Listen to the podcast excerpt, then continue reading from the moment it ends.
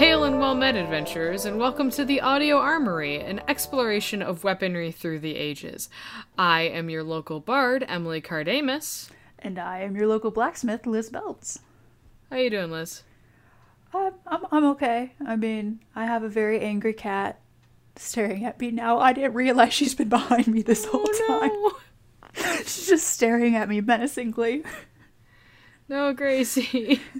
Like, I wish I could show you, okay, so if we're keeping this, for those of you who don't know what a Gracie is my cat, but in this world, she can be a dragon. Anyways, she has fleas.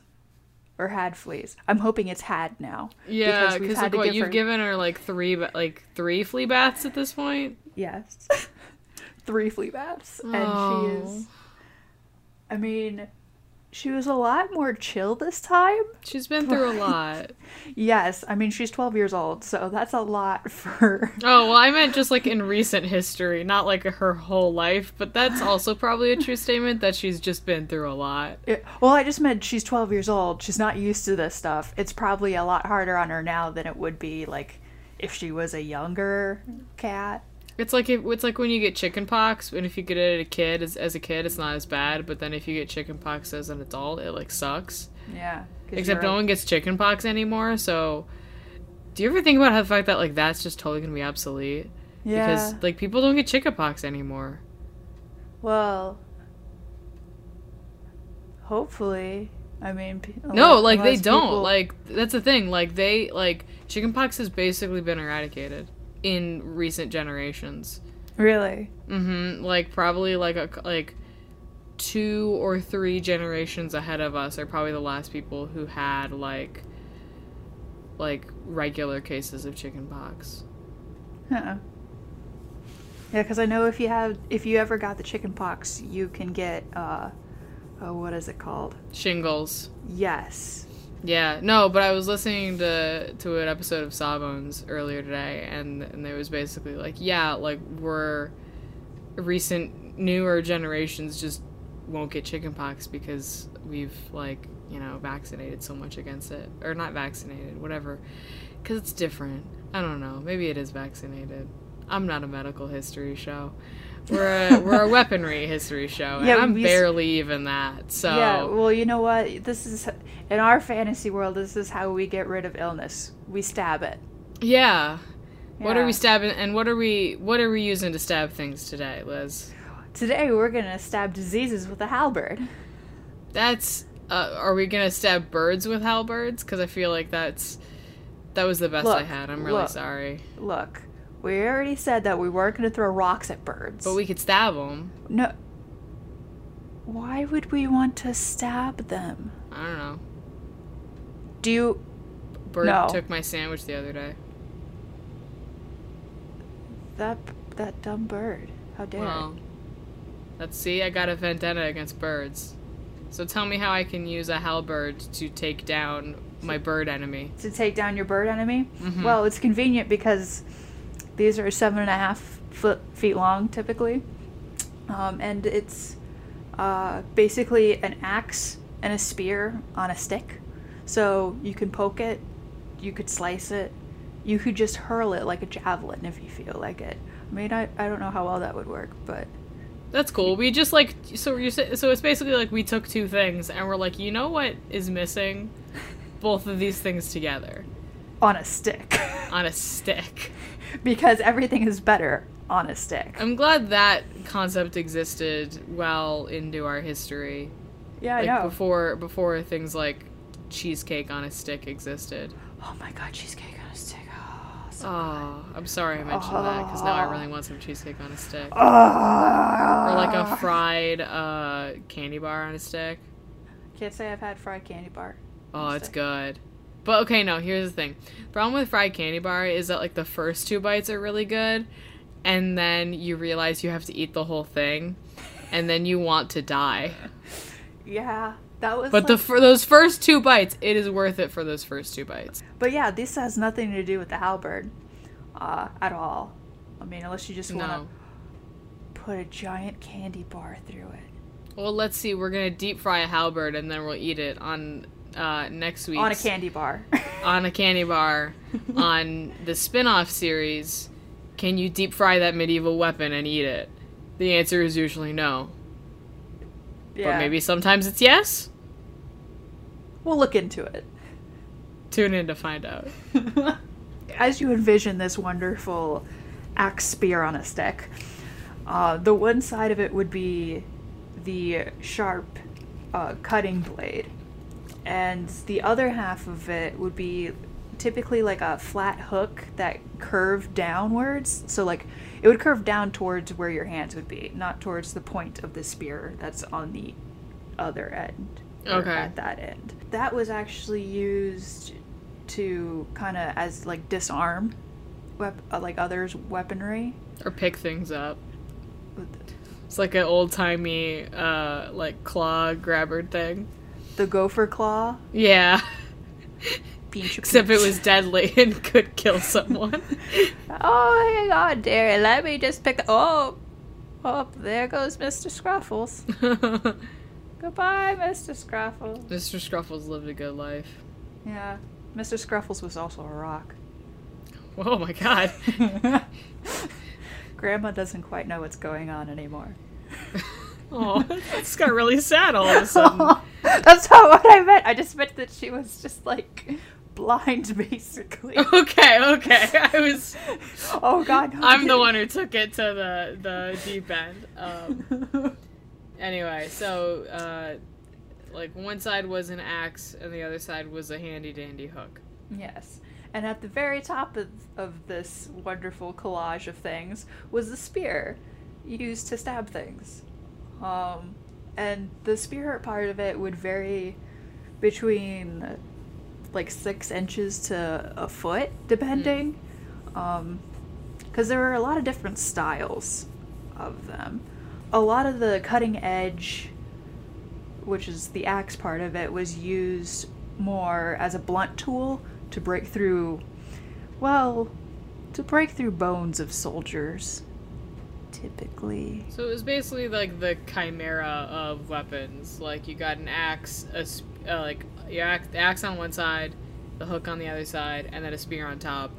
So it's just like, here's this weapon abomination. Yeah, it's like the first Swiss Army knife. Kill someone with it. It's a Swiss Army stick. I love that. Swiss Army stick. They should market it that way. They should have marketed it that way. I guess the Swiss maybe didn't exist back then. I mean, the Swiss like exists, but they weren't like, maybe they weren't called the Swiss back in ye olden times. I don't know either. We'll look into that now. Maybe they're just like the Saxons, or I don't know. Maybe they would have been Germanic. Anyway, a fun fact: King Richard III actually had his skull cracked open with one of those suckers. Oh. Yeah, I found that. Was he okay? Probably not. He died, so. I mean, you could probably just you know, tis but a scratch. Just cover it up with that. Just wear a fancy hat. It's fine. It's good. If you don't see it, it doesn't hurt you.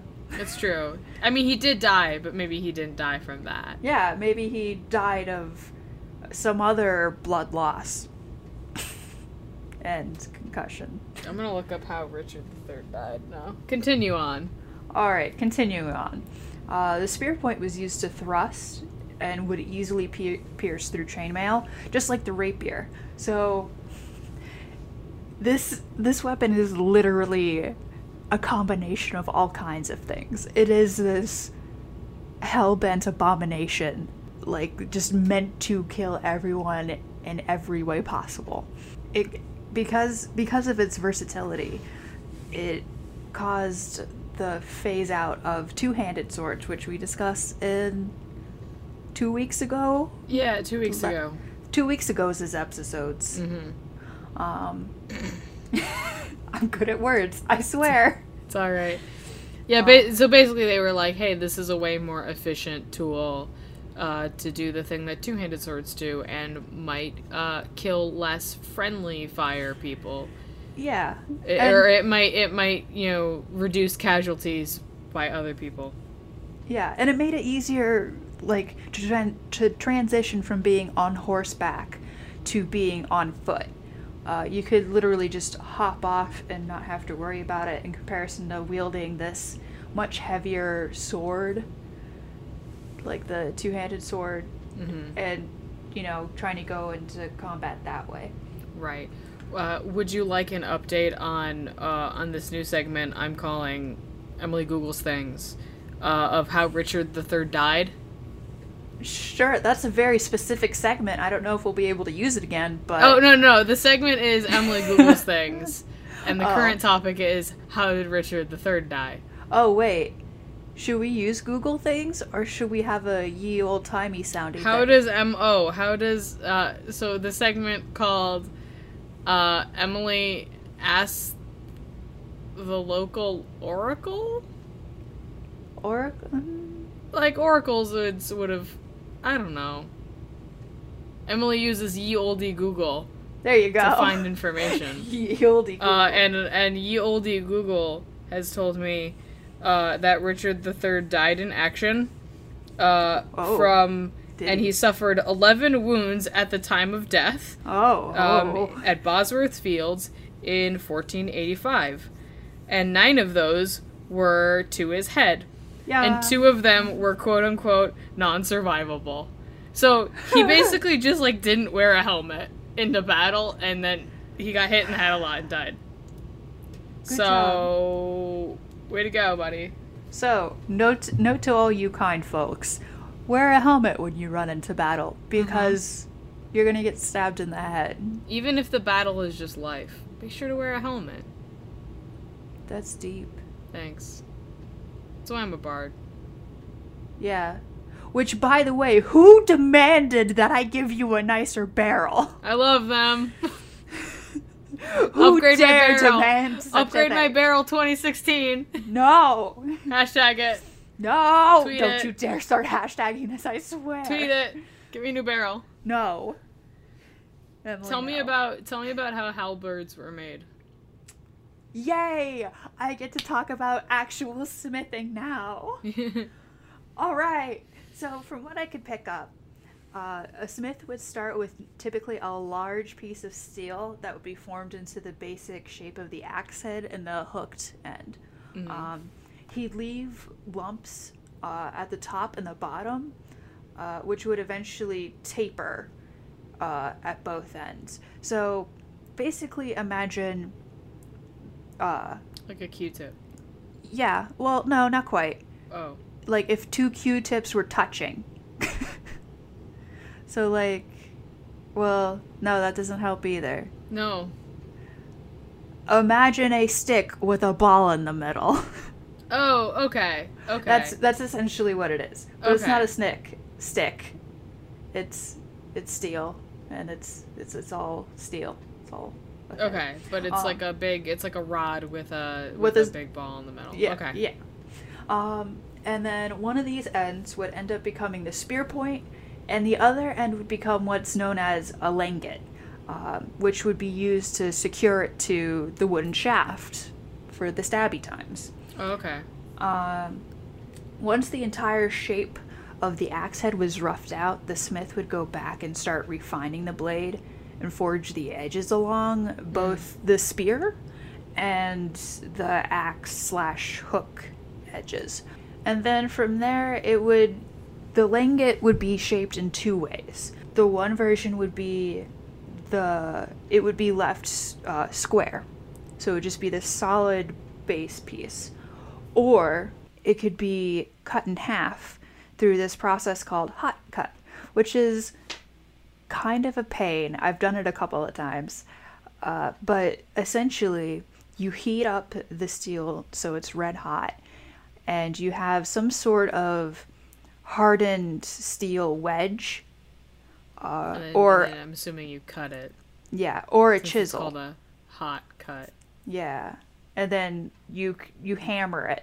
So basically, whether you're using a chisel or you're hammering on top of a wedge, it's the same concept. It will inevitably split the steel in half. Okay, yeah. You're just using a wedge to, like, drive a split in the middle of it. Yeah, and that's what I have. Because further off the story here, kind of thing about anvils.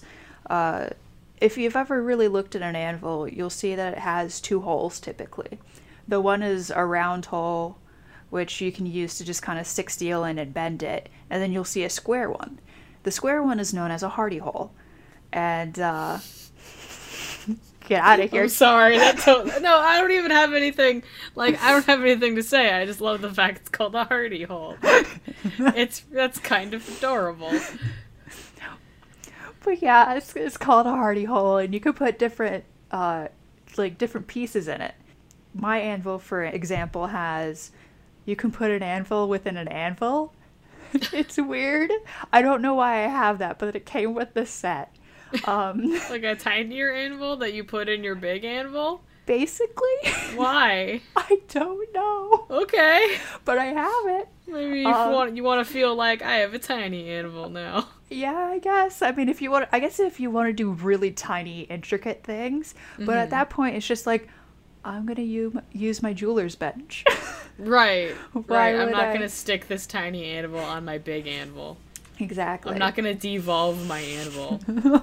I also have a wedge that you can stick in the hardy hole. And that, when you do that, it doesn't move around because it's square. And square within a square causes no spinny spin.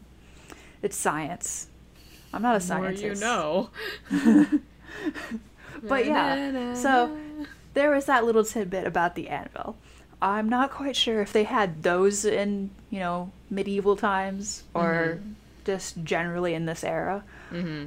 But if they did, they would do that. If not, they probably just used a chisel and just hammered it on the anvil. So once you had the langet split, you would flatten both sides of it. There's a gap in the middle of it so that you could slide something in between. Okay.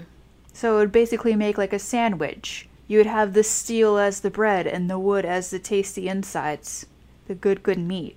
Oh, which... like because basically the wood is going to become the handle, so it's like gripping onto both sides of the wood. Like it's like it's almost like you've milled a slot for the wood. I mean, I know milling is a totally different thing, but like that's the sort of visual. Yeah, that's the concept of it. Regardless of how the langet is formed, whether it's still in a block or it's now in these two thin pieces, holes were chiseled into it so that it would be able to be riveted into the wood handle later. The steel piece was generally cleaned up and ready to fit before anything was done, because it's hard to clean up steel after it's attached to something else that's flammable. Oh, yeah, right. You don't want your whole thing going up in flames. Yeah, and you just generally don't want to scuff up the wood too bad. Mm-hmm. But how the piece would attach would also be dependent on the shape. So going off of the squared langet, if it's a solid piece, you would have it chiseled out into the wood. Mm-hmm. This pronged shape. So it would be like a wooden fork with two prongs, and it would hug the steel. Like it would slide right in, nice and perfect. Right. Perfect fit.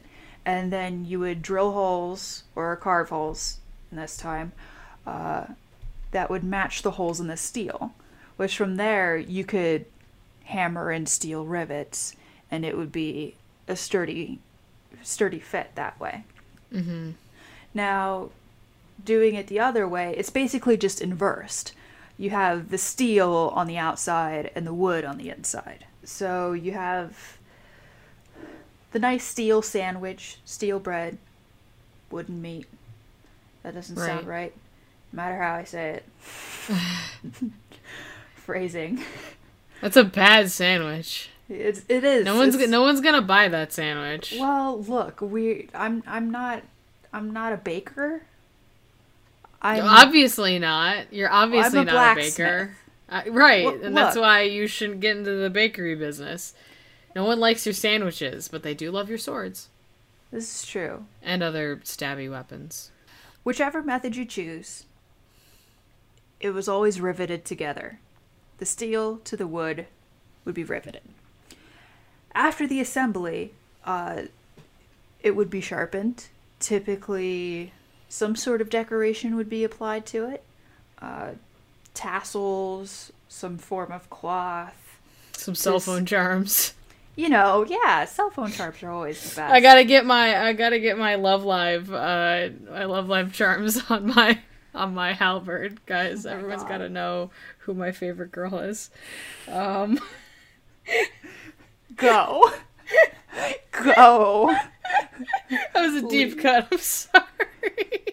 That was the deepest. Oh, you're welcome. The five people who got that joke. But let's talk about their different shapes and their uses, shall we? Sure. Let's talk about our friends, the Germans and the Italians, and basically how they like to stay to practicality more than anything. Right. They enjoyed having long, thin steel tips or spearheads attached, mm-hmm. Which resembled a lot more to the rapier. It legit looked like, let's cut this rapier in half, stick it on top of this axe that has a hook on the other side. Right. It was literally like, let's cobble together these things. Yes. Like, I know I made the Chimera joke already, but that was basically how they approached it. Yeah. I mean, it's the best way to... Oh, now I want to make one that has, like, a chimera on it. Like, that would be really cool. Like, in the handle? No, like, engraved in the steel. Oh, okay. Because that would be super cool. I was picturing, like, a metal chimera on top of the halberd, and I'm like, I don't think that would be efficient as a stabby No, thing, it's just an actual just, like, halberd. Here's this pewter, like, sculpture of a chimera on top of a stick. Like, no, that's not just a halberd. It's just a chimera on a stick. That's just a chimera on a stick. It's a real chimera on a stick. That's what you get at the fairgrounds in medieval times. It's like, hey, you want this, you know, instead of cheesecake on a stick, it's chimera on a stick, and it is not as good. Yeah, no, it's not. And it's also enormous. Like, you can eat this for months. Yeah, and it depends on, like, what part of the chimera you get. Like, are you going to get the snake, the dragon part, or the lion part, or the goat part? I prefer the goat part. I mean, the snake part is just, it's too rough. Right. It's just the scales, like, sometimes they don't scale, like, descale it. Yeah, and then the tiny little rib bones in it. It's just, oh god, I choke on it every time. If they had smaller axe heads on these halberds, it was more used as a thrusting weapon, and less used for bludgeoning. English halberds had much wider spear-shaped heads and longer or larger solid axes. They had, like, worse aim, so they're like, let's make it bigger. Yeah. Let's just be able to swing this thing instead of chuck it. Yeah. It's just... I can't picture throw. I know you said earlier that, like, oh, they could throw it. I cannot picture this thing being thrown. No, you don't want to throw it, really. Because it's got, like, an axe on it. Like, maybe, like, poke someone with it, but I can't imagine, like, I'm going to impale someone with this. It won't work. The axe will get in the way. Yeah, throwing is more of a last option than it is a, let me just toss this everything right off the bat. Everything can be a thrown weapon if you try hard and believe in yourself. Yeah. Well, yeah. I was trying to think of something. A morning star wouldn't be, really. Everything can be a thrown weapon if you try really hard and believe in yourself. You know, I don't have the brain capacity to try and, you know, go against you on that. So you know what? You win this time, Emily. Thanks. Congratulations. Thank you. That's check mark towards your good barrel. Sweet. How many do I need till I get the good barrel? 700. Oh, God. I gotta start working, though. Gotta start racking up them check Gotta get marks. Those good goofs in. None of this old goof, bad, none of this bad joke nonsense. Only good goofs from here on out. Oh, the best. Mm-hmm. The cream of the crop. But because these had such wider spears and larger axes, mm-hmm. it allowed for a range of attack options from slicing to making a pincushion out of somebody. How about julienne frying? No. Can I, like, get a nice fricassee going on with some, like, really thin slices? Oh, I just imagined filleting a person and that hurt me. Oh. All right, Hannibal Lecter. Look, I just watched that not too long ago, so that's probably why that came into my head. Fair enough.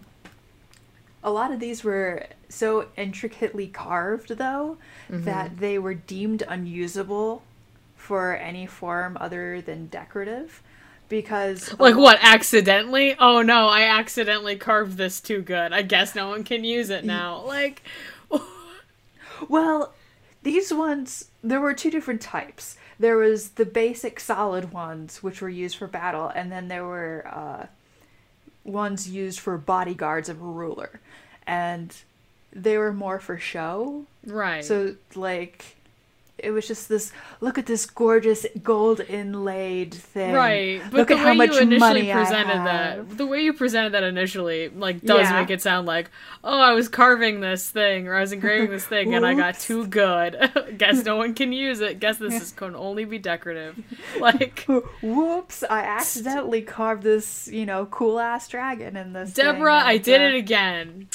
Dang it, I really gotta watch it. It's just that one hammer blow and suddenly it's a work of art and can't use it.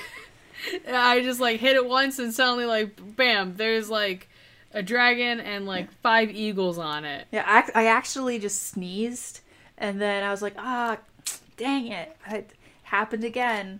I have this.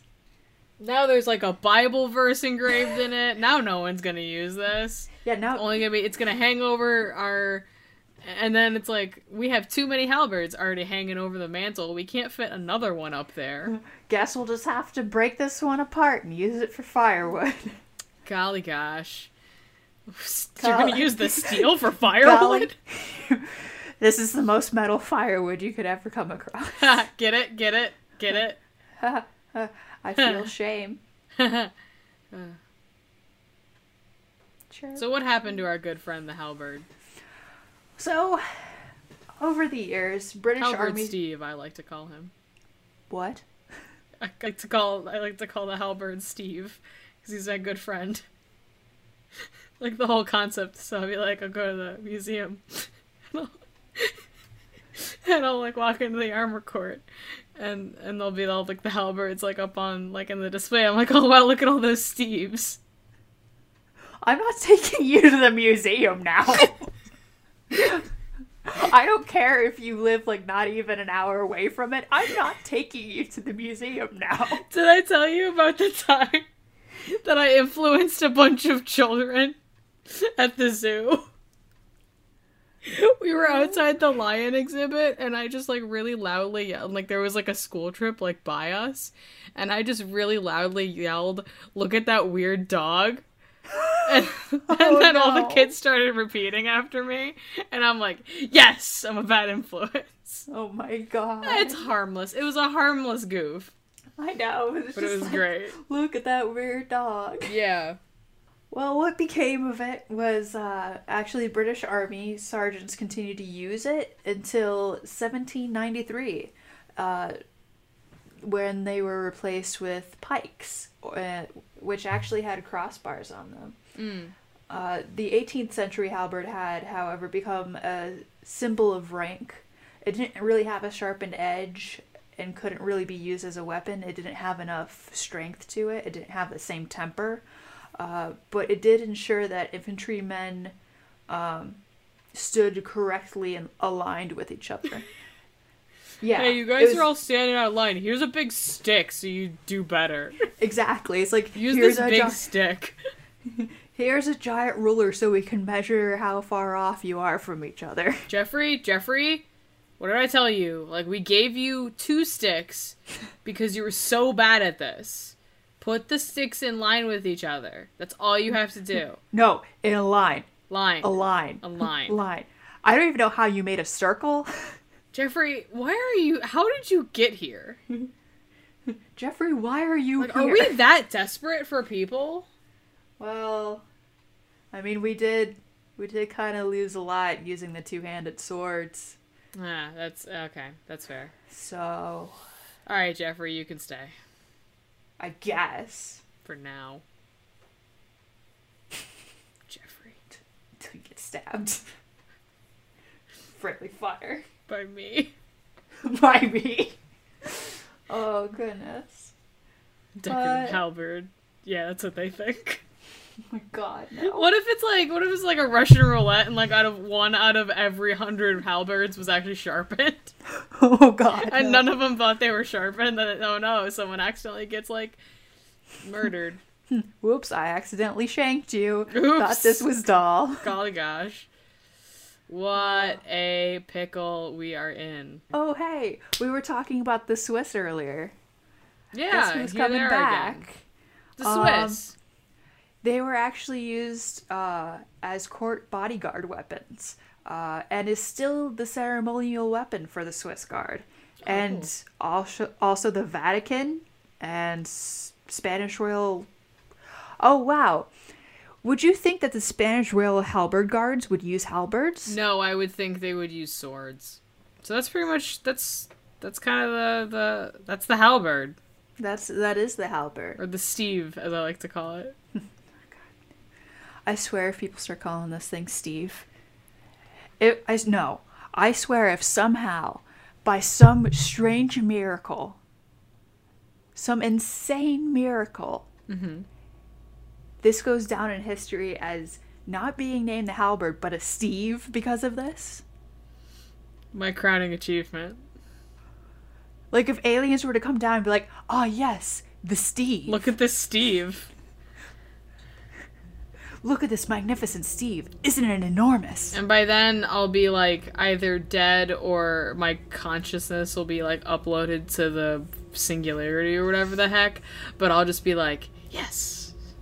And I'll be busy bashing my head into whatever wall I can. Ghost wall. Exactly. Whether it be a real wall or a metaphorical wall. I guess ghost wall implies that the wall died. I meant a wall? No, I meant that you were a ghost, but... Oh.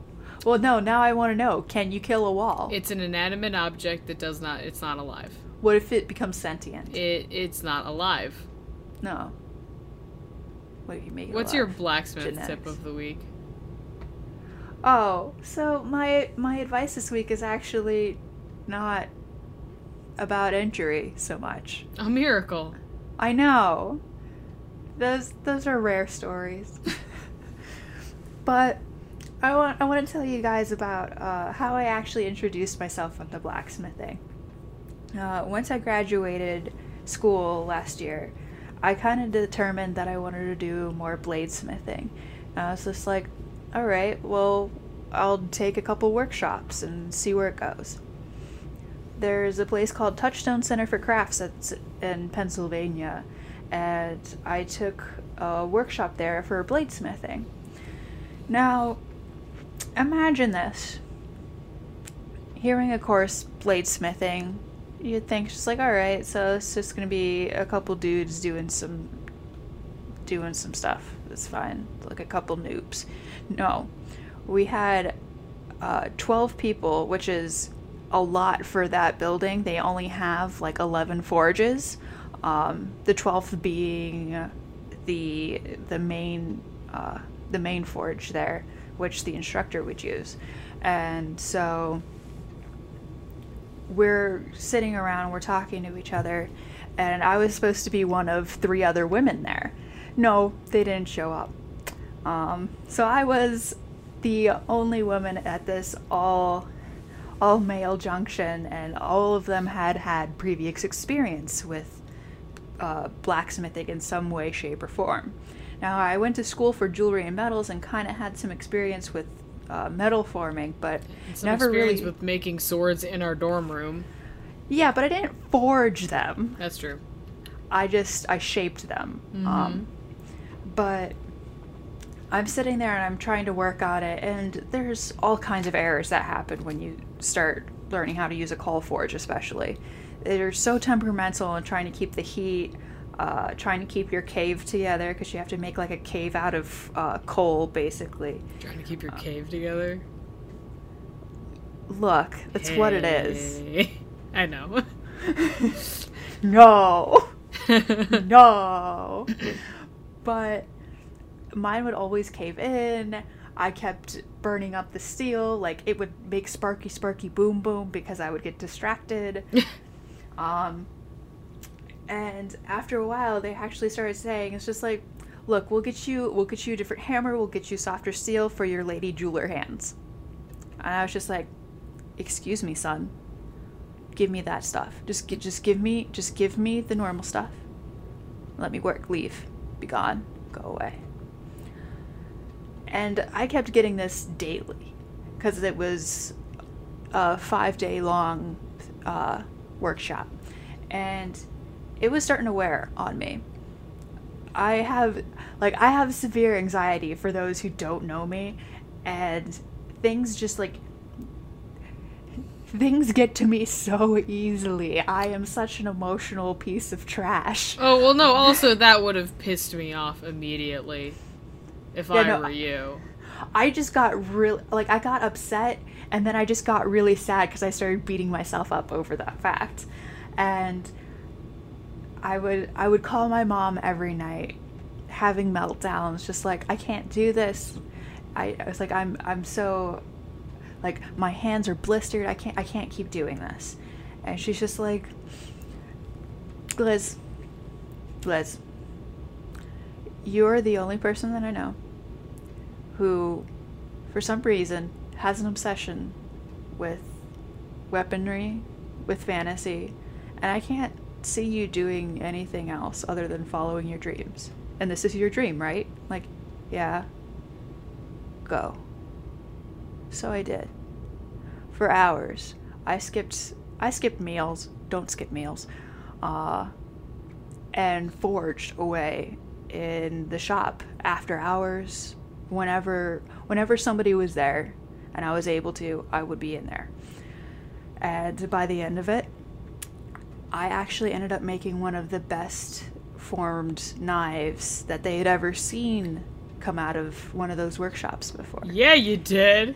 And I was so proud of it, because one of the people who had kept narking on me came up to me and was just like, I want you to meet Bob Rupert, who was initially supposed to host this workshop, and I want you to come out, and I want you to, you know, meet him and say hi. And I was flabbergasted. But I didn't really think much of it. It was just like, okay, it's just a thing. I gave this guy my number so that he could give it to Bob and, you know, what have you. And some weeks pass. I still have a giant oozing blistery hand. And he ends up calling me Bob Rupert. And I'm just like, holy shit, stuff is happening. And, yeah, I actually brought the knife over, and he had me forge with him and taught me stuff, and I actually have a couple videos with him on YouTube, which is still a really weird concept to think of. And though I've kind of lost touch with him, it's opened up a lot of doors for me to talk with other blacksmiths and just get more information and just soak up all the iron, become one with the steel. And basically, the moral of this long-winded story is, whatever your dreams are, don't let your dreams be dreams. Go after them. But don't skip meals. Follow your dreams, but don't skip meals. Yeah. Follow your dreams, but also be healthy. Like, dude. Like, eat. Take care of yourself, too. Eat food, please. And drink water. Yes. Stay hydrated. You gotta hydrate the hustle. Yeah. Well, I think that's gonna do it for us.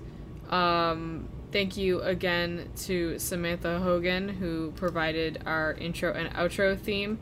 You can find her work at samanthahogan.com, and you can find her on Twitter at @shogan_composer. You can find us on Twitter. You can find, we have a Twitter for where we post, like, the new episodes. That's at Audio Armory Cast. And then we also have personal Twitters. I am at corruptedgem. LiZz is at LiZz Beltz. That's LiZz Beltz. And you also, if you have any questions or suggestions for future episodes, you can reach out to us on email, which is audioarmorycast@gmail.com. And we are also on iTunes now. We've been on iTunes for a while, but I just keep forgetting to mention it. So if you do listen to us on iTunes, leaving us a review or rating would be super cool and really helps, get the word out. And just if you've shared the podcast with anyone, thank you so much. We really appreciate it. This is just kind of a fun experiment that for us, so it's really cool to see people actually listen to it and enjoy it. Yeah, it's fun to get other people excited, and because I feel like I'm the only person who gets super stoked about swords. I find other people out there who are just like, hell yeah, swords and stuff. I'm like, I love you. I don't love you, but I love you. In the platonic way, in the friendship, in the friendship appreciation way. And I could give you a hug right now, sort of. Yeah, or a high five if hugs are anything. Yeah. So until next time, I have been and always will be your illustrious bard, Emily Kardamis. And I will be forever and always your local blacksmith, LiZz Beltz. And don't throw rocks at birds. Don't throw rocks at birds. Don't throw halberds at birds either.